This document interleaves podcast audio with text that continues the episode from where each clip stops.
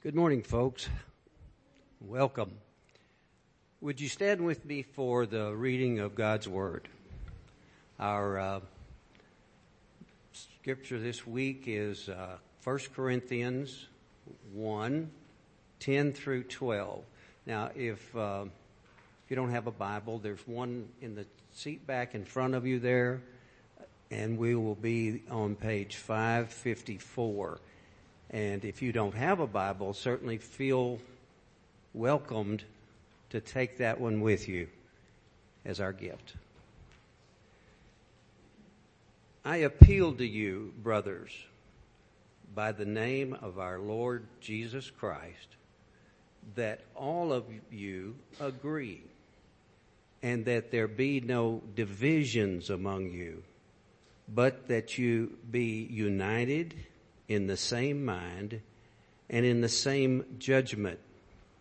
For it has been reported to me by Chloe's people that there is quarreling among you, my brothers. What I mean is that each one of you says, I follow Paul, or I follow Apollos, or I follow Cephas, or I follow Christ. This is the word of the Lord. Let's pray.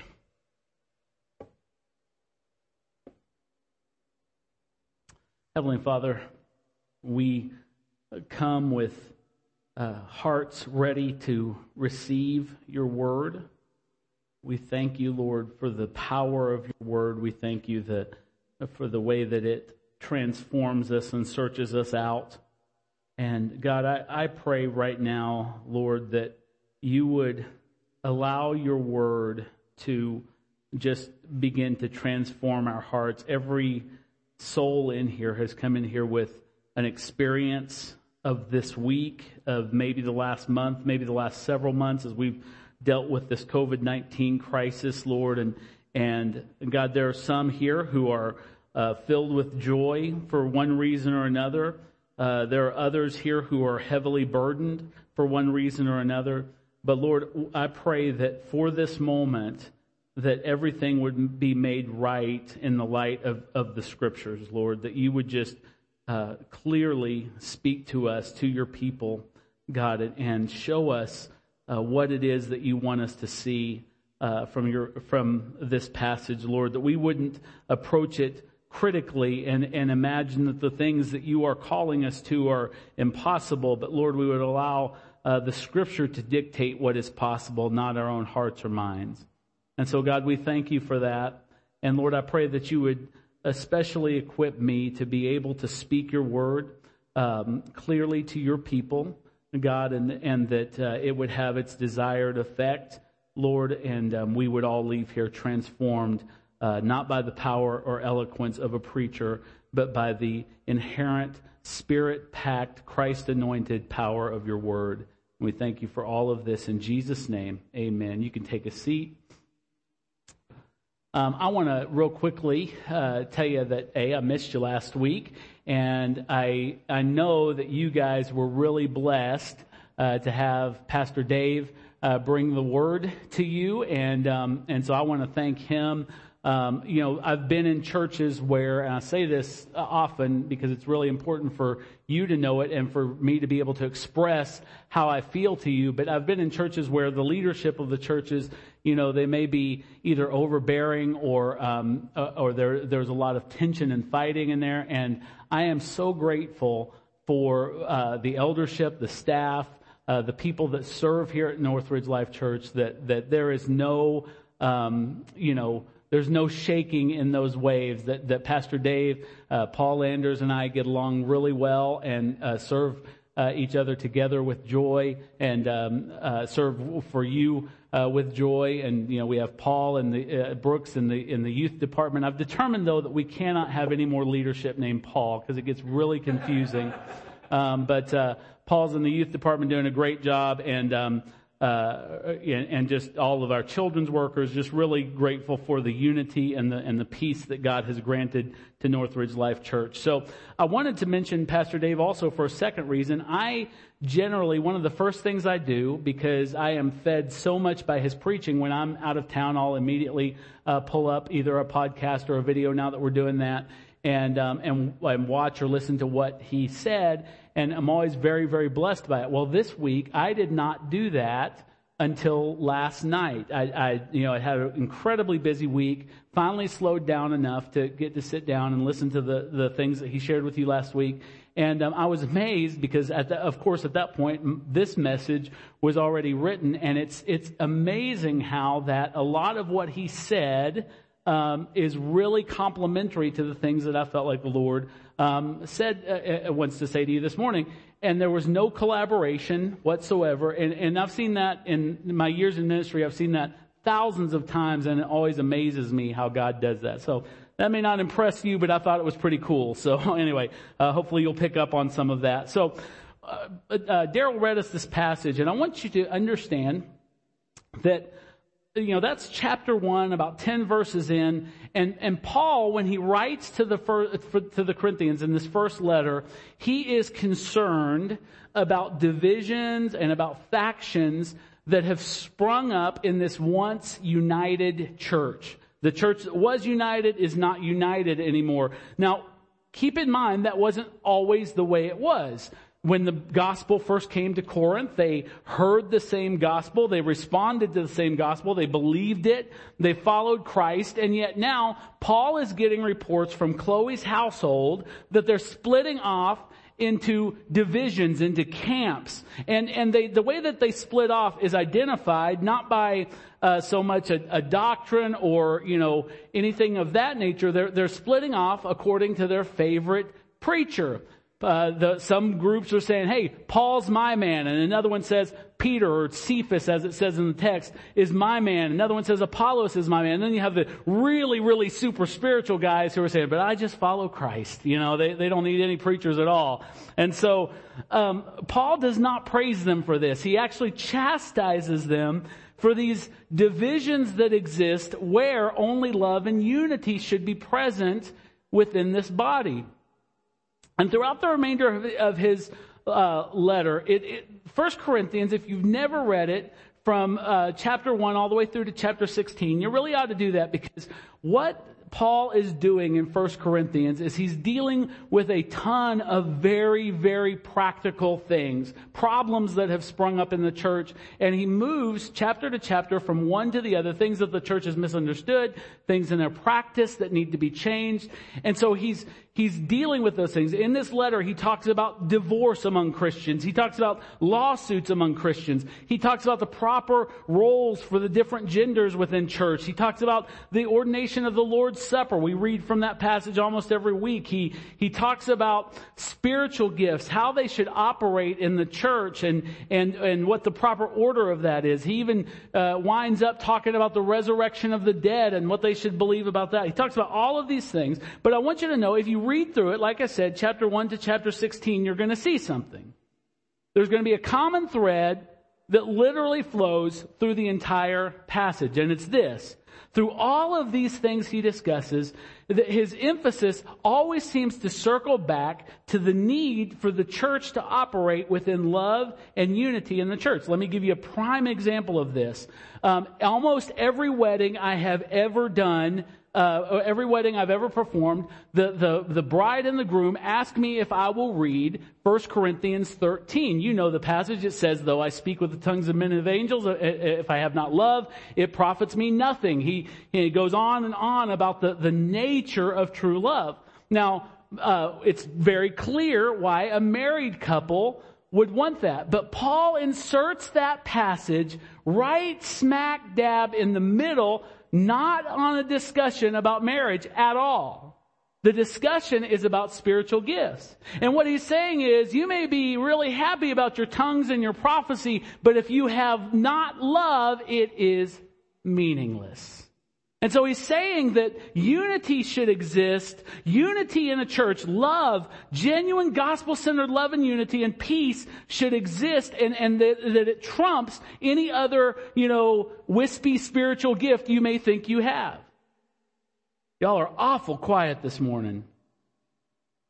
Uh, maybe we need to start checking temperatures. Maybe you just all came down with coronavirus all of a sudden and, and uh, you're too sick to listen to this. But, um, so, but that's right in the middle, uh, like I said, of a, a discussion on spiritual gifts. So, another quick example. Paul, in this passage, in this uh, book, spends a lot of time um, exploring whether it's, it's okay for the Christians in that city that's filled with pagan temples to purchase in the markets and consume meat that has been offered to idols. But what I want you to know is he never ever says at one point in that book, it's, it's either inherently okay or inherently not okay to eat idols. What he does, he, he points their attention to how it affects the conscience of other believers. His concern is if you do this or if you don't do this, what is it going to do to the unity in the church? That was his concern. He says that you have to be loving and accommodating to believers who may see things differently. And so when we think about all of this, we have to ask ourselves if Paul's ideal that he expressed in, in the text that Daryl read to us this morning is even remotely workable. Let me read it to you again. L- listen to these words carefully. He says, I appeal to you brothers. He's talking to a whole church and by extension the whole world universal church because he, it wound up in the Bible. He says, I appeal to you brothers by the name of the Lord Jesus. Watch this, that you all agree. How many of you would give yourself a passing grade on a 100% total unchangeable agreement? Raise your hand. Come on, I'm waiting what I thought. That you all agree, and he says that there be no divisions among you, but that you be unified in the same mind and the same judgment. I want to ask you a question. We're gonna, we're going to survey the church. The church is, is almost 2,000 years old at this point in history. It's been almost 2,000 years since this letter was written. And I want to ask you, in your humble opinion, has the church become more or less in agreement? Anybody else? More or less? Most people would say less. See, when Paul ministered, I mentioned this, there was one type of church. They were all preaching the same gospel. There weren't many of them, but they were all preaching the same thing. And, and it is true that Paul occasionally had to go to war against false teachers and false doctrines and, and correct those things. But in 2,000 years, in just 2,000 years, that may seem like a long time to you, but in, the, in world history, it's not that long. In 2,000 years, this simple community of unified believers has transformed into a web of between 21,000 and 33,000 distinct denominations. How's that for agreement? 21,000 and 30. Now, now, I, I don't know if you follow what I just said. The difference between 21,000 and 33,000 is 12,000. That's a lot. That's a big difference. That's, that's not a, a minor error on the accounting sheet. What I'm telling you is that there is so many different flavors of us that we can't even keep track of them all to the tune of about 12,000. It all depends on who you're asking for the count. And add to this the untold ch- uh, numbers, thousands of independent churches, of which we are one, and you discover that all over the world we have wildly different interpretations and opinions on a vast variety of positions in three areas. In our theology, what we believe about God. In our ecclesiology, that word just means what we believe about the church. And in our polity, that means within the church, how we believe the church is to function and to be governed. We cannot say with that kind of numbers that we agree on much. The simple fact, this simple fact, the expression of this simple fact may actually discourage you in one or two ways. Paul is telling the whole church that we should agree, that we should be in unity in our judgment. And this simple fact may discourage you in one of two ways. First, you may be someone, and I hope you are, that cares deeply about the truth. But you may hear those, those kind of statistics and you may believe that it is impossible, utterly impossible to really know what is right and what is wrong, what is truth and what is error. Who really knows? With 33,000 denominations, who really knows? And secondly, you may take a position that you feel like Christianity boils down to a handful of tedious facts for eggheads in seminaries to try to sort out, but that they don't really on a day to day basis affect you. You may feel like it really doesn't make any difference what you believe and within that soup of denomination. It doesn't really make any difference what you believe as long as it's remotely Christian. And so you absolve yourself from taking a real stand on anything at all. But what I want to tell you is whether, whether you just say it doesn't matter and you can't know right and wrong, or whether you say, well, I'm just going to do the best I can and grab onto anything that feels Christian, both of these positions would be unhelpful to you because God intends you to know His truth. It would be totally unhelpful to the undying sinful world in which you live because God intends you to know the truth so that you can share the truth and it would be completely unhelpful to the church of which you are a member, the body of Christ of which you are a member, because it, without some sense of what is true and what is, what, is, what is truth and what is error, chaos would reign supreme. So it's not helpful to take those positions. And in fact, it's not biblical to take those positions. Uh, Paul tells us in his letter to Timothy, 2 Timothy 2.15, you, most of you have heard this passage. It says, do your best.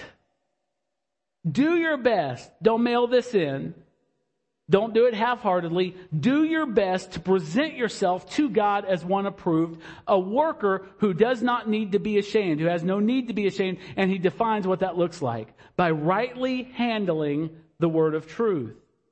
God is calling you as believers. You may think you're not bookish.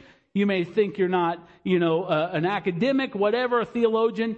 But God is calling us as believers to the effort that study requires. He doesn't expect you to, you know, be a doctorate in theology, but He expects you to seek and understand what is true. He refers to us in this passage as workers. That would be those who, what? Work. Workers work. He refers to us as workers and he says that we should do our best. He insists in this passage that there is a right way to handle his word, which if there is a right way, help me out here. If there's a right way, that would by nature imply that there is also a man, y'all are good. In the very next chapter of 2 Timothy, after he says this, he says all scripture is breathed out by God. And here's a really important word. It's profitable for teaching, for reproof, for correction, for training in righteousness, that the man of God may be complete, equipped for every good work. There are several things we should observe in this passage. First, all scripture comes directly from God. The word here is inspired or literally God breathed. That is why it's so important that we don't, especially when we come to difficult passages, that we don't look at any passage if, if it's all from God directly to us, we need to never disregard any passage as unimportant, as unnecessary, as irrelevant, as too lofty, because if we do so, we do so at great insult to God, who is holy, as Pastor Dave talked about last week. And, and in so doing, we do so to great detriment to ourselves. Why is this true? Because this passage also tells us that scripture is profitable. Scripture is not your enemy. Scripture is not your burden. Scripture is the source of your greatest blessing. It's profitable. It can teach us, the Bible says. It can redirect us when we're in the wrong path. It can reform us when, when we are recovering from our own sinfulness. It can build us up and it can compel us towards further holiness. But this verse also tells us that scripture is not only profitable with some specific benefits, but it's profitable towards a specific end, that the man or woman of God may be complete, equipped for every good work. Have you ever felt incomplete? Anybody? Have you ever felt that you were not equipped to handle what you faced on a day to day basis. Well, I want to invite you to embrace this passage as a promise from God. The Bible says, as you honor the Word of God, recognizing that it came directly from God and that it's profitable, He says that you'll be complete, that you'll have everything you need in His Word so that you can be everything He wants you to be. Wow, that's a great promise. It'll, it'll turn that drab morning quiet time all the way around for you if you really believe that. That God is equipping you for every good work with His Word. You are not coming to this battle empty handed. You have been armed with God's very own Word. So when Paul says that we should all agree, let's not get too far away from that. When he says we should all agree, even in the face of 33,000 unique denominations, we should not just blow that off and say that's impossible. It's impossible. The real question for believers like you and I becomes, how is that possible? How can that come to pass? How do we agree when we do not see or interpret the same scriptures in the same way and we have all these competing opinions and positions and perspectives? Well, let's examine for the, the remainder of this message what agreement means. I don't think it means that the international church in every nation all over the world uh, throws away everything that makes them distinct, everything that makes them unique, everything that, that is a, a perspective to them. They just toss that away and walk in lockstep with each other. It would be great if that would happen. And can I let you in on a little secret? Can I give you a little sneak peek to the future? A day is coming when it will. A day is coming when all of the mystery that surrounds the words that God has left with us will be removed. And the church, in the day of the resurrection, when the Lord calls us up, is going to know, the Bible says, as they are known. And we will know perfectly. And there will be no more silly factions, no more silly disagreements. There won't be a Baptist heaven and a Methodist heaven. There will be the kingdom of God with all the saints from every race, tribe, tongue, and nation worshiping together around the throne of God. It'll all be gone. All of it'll be gone. But not today. Today is not that day. But I really believe, this is what I want you to hear. This is the nugget of this. I, I really believe that most church differences, now hear me carefully, most church differences, not all of them, some are critical, but most church differences are actually a feature of the church and not a bug in the operation. I think they're actually a benefit to us. Now, why would I say something so crazy as that? Why can't all those other churches around the world just agree with us? Wouldn't that be much more simple? I mean, we're not going to agree with them, but they should certainly agree with us, right? I'm kidding. I'm kidding. Why I say it's a feature and not a bug? Because those differences, listen carefully this, those differences force us to acknowledge that none of us knows everything perfectly. When I have a brother in Christ at a different church that I love and that I respect and we cannot agree on a matter of doctrine, you know what it means? It means one of us doesn't understand completely. And I can be arrogant about it. I can say, well, I hope he figures this out. Or I can, or I can say, well, I guess I just better give up what I believe. But that's not the point. The point is not to, the, to just know for sure, for sure what, which one is right and which one is wrong. The point is to say, hey, neither one of us, brother, we neither one of us know this perfectly. But I can still love you. We have the same source material. We're all reading the same Bible, and yet we've come with different, varying convictions. And you know what that tells me? There's only one who knows everything. Now, because of this, because we have to live in a world where we're not going to come to perfect agreement on everything. Because of this, you and I get the very real opportunity, and it's a very real opportunity. You can, you can, ignore it and you can neglect this opportunity, but it still exists. We have the very real opportunity to love people who think differently, who behave differently, who worship differently, who interpret differently, and yet uh, we can remain committed to them as brothers and sisters in Christ. That's a great opportunity. It also happens, or uh, opens rather, this also opens the very real possibility to us, and we don't like this because of the requirements. This possibility is open to us. Here's the requirements if we remain humble and teachable.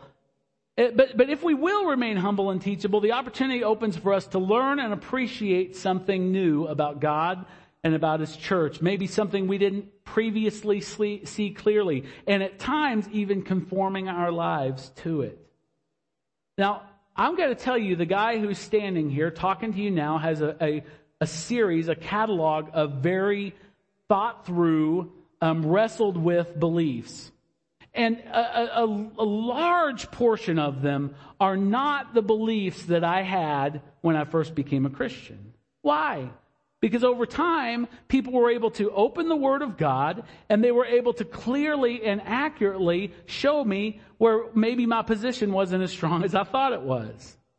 Now, I want you to be careful here though. Uh, you could walk out, if I stopped right here, you could walk out the building and you could totally miss what I'm trying to say.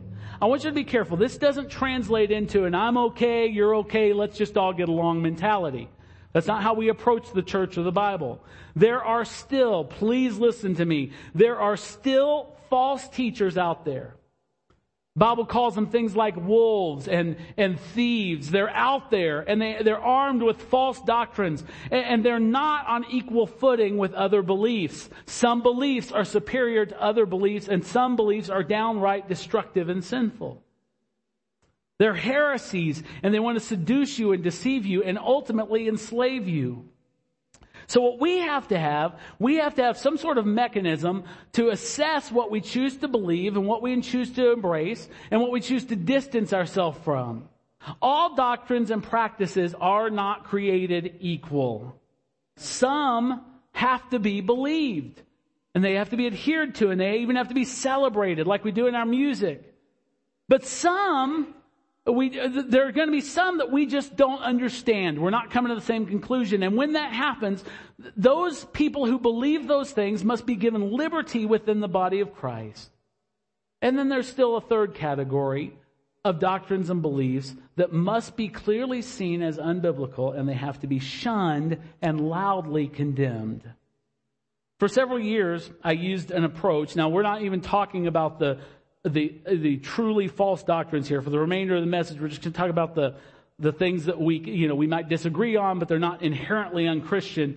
Uh, for years, I used a, a, an approach to these problems, and I would categor- categorize doctrines um, and practices as either essential or non-essential. These are the essential things. So where we have to agree, this is the non-essential, this is where we don't necessarily have to agree. Essential doctrines were those that had to be agreed on in order for me to regard you as being a, actual biblical Christian. Things like the Trinity, the Lordship of Jesus Christ, the authority and truthfulness of Scripture, practices like repentance, baptism, the Lord's Supper, etc., were, were considered essential. But non-essential doctrines included uh, different takes on the, the nature and the operation and the purpose of spiritual gifts, things like the timing and the scheme of the Lord's return. As far as practices were concerned, I, I knew what I believed, but I didn't really care whether other churches chose to, to baptize with immersion or sprinkling, um, whether they were governed congregationally by elders. Uh, even though I had, uh, you know, or uh, governed congregationally or by elders, I mean, or, uh, and I had, I want to be clear about this, I had convictions about all those things, but I never thought that differences in these areas were significant enough for me to divide from other believers. I saw a problem with this easy categori- categorization, essential, non-essential though, in the last few years. This is a fairly recent development in, in me. I saw a problem with that way of categorizing things. Here's what I, what I saw if the Bible says, as we just read, that all scripture is breathed out by God and is profitable, on what basis can I ever apply the term non essential? Think about that. God gave you this and it's profitable for you, but it's not essential for me. That doesn't make any sense, does it? And so I, was really, uh, you know, confused about what to do. How do you categorize things that we have liberty to disagree on? See, the Bible never tells us to be casual about what we believe. It says make your calling and election sure. It says things like that. And so it never tells us to be casual about what we believe, and yet there are clearly issues upon which people within the body of Christ have the liberty to disagree. So thankfully, a couple years ago, I was led uh, to an article by a couple of guys I really appreciate, appreciate, Mark Dever and Jonathan Leeman, and they equipped me with better terminology. And I want to share that with you this morning, maybe help you to kind of categorize how to categorize when you when you have a, a, an impasse, when you can't agree. And, and they referred to these categories that I said essential and non-essential. They said they were first, second, and third order issues. Let me tell you what that means. First order issues were the ones, by and large, that I had deemed essential. They were the universal beliefs that gave credibility to someone's profession of faith. It's, it's how you could, could make a, a, reasonable determination when someone said, I am a Christian, that they, that they believed the right things. These are the non-negotiables, as I call them, of Christianity. I'm going to call them Apostles' Creed issues. Um, the Apostles' Creed, for those of you who don't know, is a document that was written uh, three centuries after Jesus that kind of was one of the first formulations of, of, a, of a, concise uh, list of, of what true Christians believe, and it's held up very nicely for the last 1700 years. And it says this, I believe in God, the Father Almighty, creator of heaven and earth. I believe in Jesus Christ, His only Son, our Lord. He was conceived by the power of the Holy Spirit and born of the Virgin Mary. He suffered under Pontius Pilate, was crucified, died, and, and was buried. He descended to the dead. On the third day, he rose again. He ascended into heaven and is seated at the right hand of the Father. He will come again to judge the living and the dead. I believe in the Holy Spirit, the Holy Catholic Church. And I've said this every time I've ever read this in church. That does not mean the Roman Catholic Church. That word Catholic literally just means universal. Everyone who is a part of the body of Christ. So don't get nervous. I'm not telling you to embrace Catholicism here. It's the, it's the universal church, not the Roman Catholic Church. So I believe in the Holy Spirit, the Holy Catholic Church, the communion of saints, the forgiveness of sins, the resurrection of the body, and life everlasting. Now, is there anybody in here who doesn't agree with those things? I hope not, because those are the essentials. Um, these are the things which all true Christians have always believed and always still believe, regardless of their denomination, regardless of their liturgy, regardless of their creed. They bind us together in unity. But there's a second order of things, the second order issues as these guys called them. And, and these are those which define us, Northridge Life Church, as a church among other churches. Because there are minor, uh, uh, uh, below or beneath the Apostles' Creed values, there are things that, that, that define us and they may be slightly different than what other churches do and believe and practice. And so second order issues are those that define us as Northridge Life Church or, or another church among churches. Um, it doesn't mean that everyone who attends here, even regularly, even as a covenant partner, it doesn't mean that they agree perfectly on these issues, but it's a statement of what the leadership and the founders of the church have unified as a conviction of what we believe together. For example, some churches believe that salvation is initiated by the decision of a man. A man decides to be saved. But we teach here that salvation is from God first to last. Some churches, um, for reasons of their doctrine, will baptize infants, and their method of baptism is sprinkling or pouring. We baptize only those people who demonstrate repentance and faith, and we do so by immersion. Some people have churches where they get together maybe once a month or once a quarter and they vote on every little single issue. We are led by elders who seek input from the congregation on the things that they're deciding on. None of these differences that I just mentioned make the churches that do things differently somehow less Christian or inferior. They, it, it, they certainly doesn't make them heretics. We just have come to different convictions and conclusions from studying our Bibles, just like they have. Now, I'm not saying also, this again, know I'm walking a fine line here. I don't want you to misunderstand me. I'm not saying that these things don't matter. They matter to us. And more importantly, they matter to our brothers and sisters in the other churches. But with the light that we have, and nobody has full light, but with the light that we have, we've both, we're both being faithful to how we understand God's word, and we're committing to loving those who see it differently.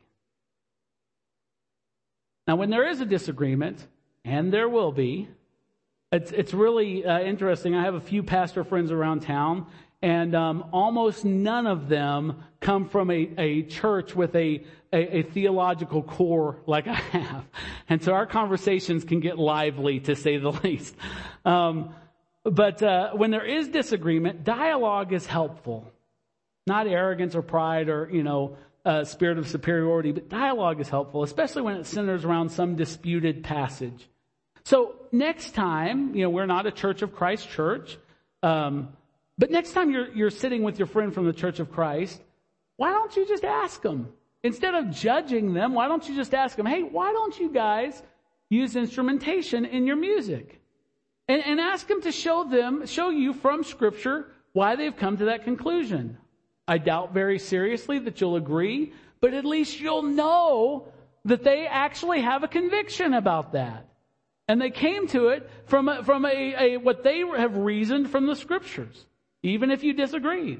If you have any Presbyterian friends, ask them why they baptize infants. And, and, and ask them, hey, from the scriptures, can you explain this practice to me? And, and, and then here's the other side of it. Answer their questions as well.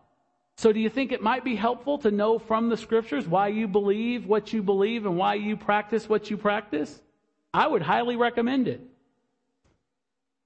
Even if you still disagree, you may find that you've come to appreciate the conviction from which their perspective is born. It's a great feeling when that happens. We're down to one more. Third order issues are those that people within the same church can disagree on. I, I have the privilege uh, from being the pastor of knowing a lot of you fairly personally, and I, I've sometimes wanted to uh, take two of you who had vastly different convictions uh, on certain theological or, or, or church points and stick you in a room and just go like this. and just, just watch the whole thing and, and, and watch what kind of conclusions you come to. Because even in our church, uh, among brothers and sisters in the Lord. We're not questioning anybody's salvation here. There are people that have wildly different opinions on different things. And, and there's a few that come up from time to time. I'm not going to give you a list because of time here. I don't want to keep you all day. But the big one, as far as diversity within a single body, always seems to center on the return of Jesus Christ. Boy, we just can't nail that one down, can we? We've had a tough time with this. Some people say it's, it's going to be soon, probably this week, and if not this week, next week. And some people say, nope, still got a long way to go. A lot of stuff needs to happen. When does Jesus come in relation to the millennium? And, and, what do all those mysterious images in Daniel and Revelation mean? People disagree on this stuff all the time.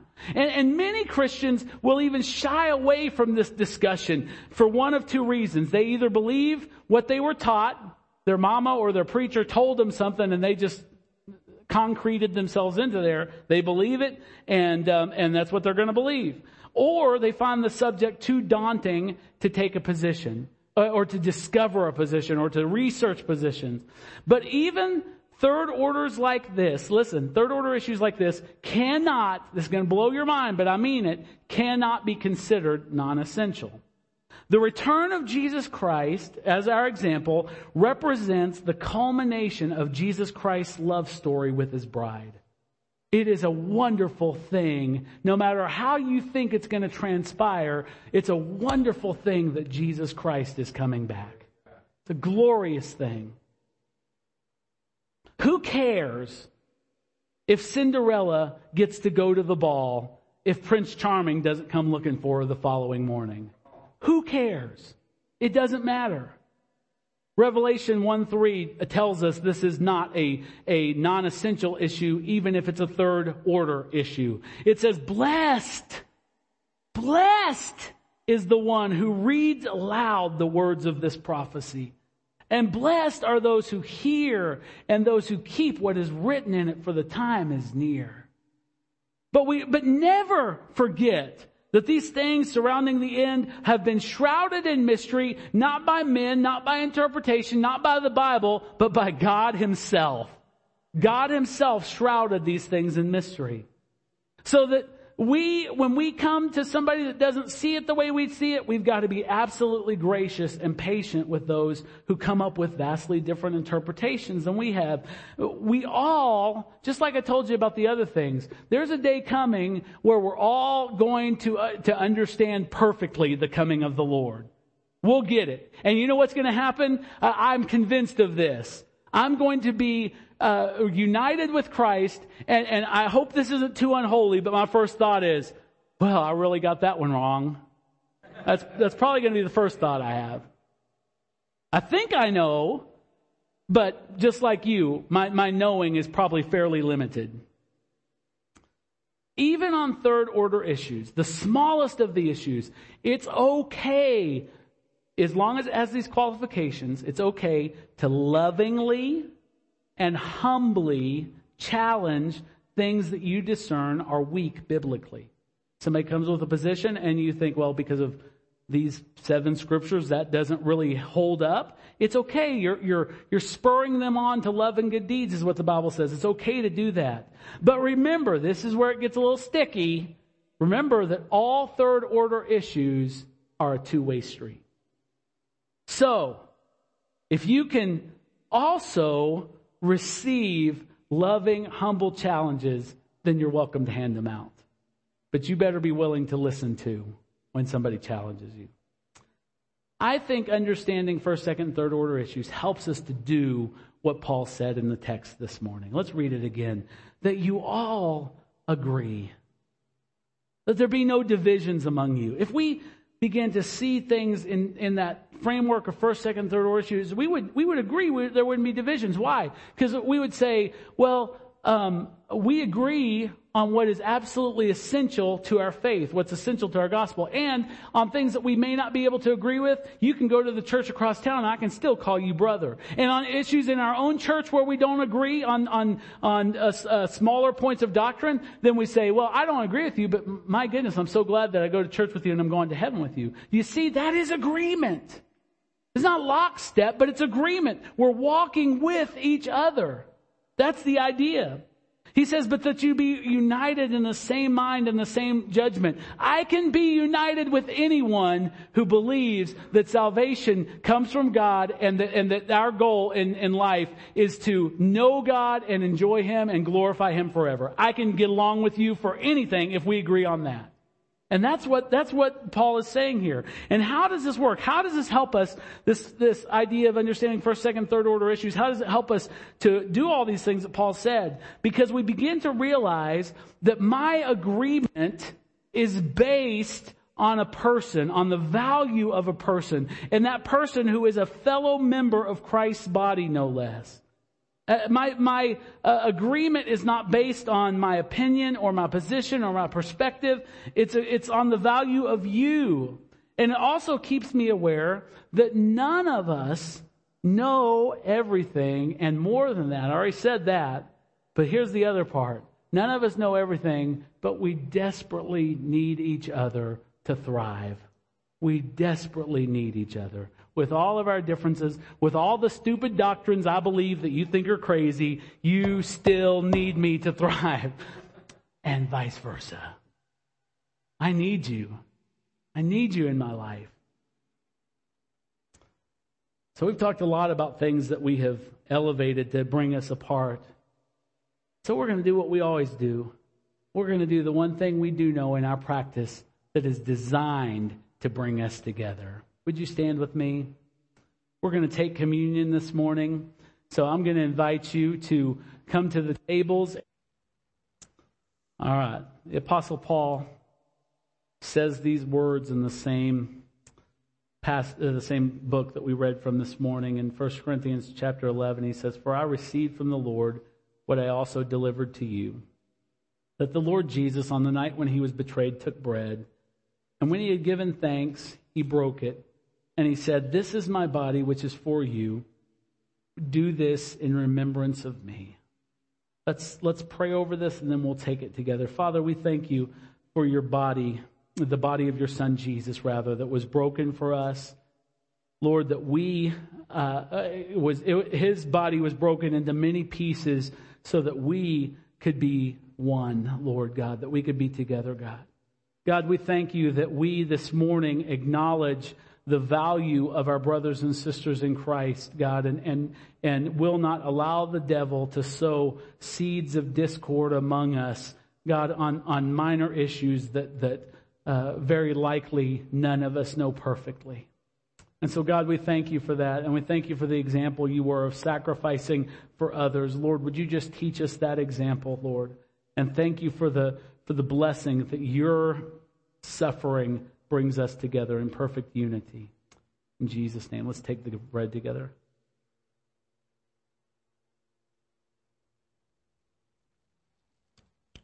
In the same way, after supper, he took the cup, saying, This cup is the new covenant in my blood. Do this as often as you drink it in remembrance of me. For as often as you eat this bread and drink the cup, you proclaim the Lord's death until he comes. Lord Jesus, we thank you for the precious blood. God, we sang it this morning. What can wash away my sins? Nothing but the blood of Jesus. Lord, my perfect understanding of your scriptures will not wash away my sins until I bend my knee and repent and give you my life and make you the Lord. And so, Lord, I thank you for your blood that was shed to cover my impurity, my pollution, my wickedness, and literally create a, a new man, Lord, and I thank you for that. Lord, will you just help us to walk in fellowship with you this week and be cleansed by the blood of Jesus? In Jesus' name, amen. If you would just place your hands in a receiving position, I want to just speak a real quick benediction over you and then release you for the day. To him who loves us and has freed us from our sins by his blood and made us a kingdom, priest to his God and Father. To him be glory and dominion forever and ever. Amen. You're dismissed.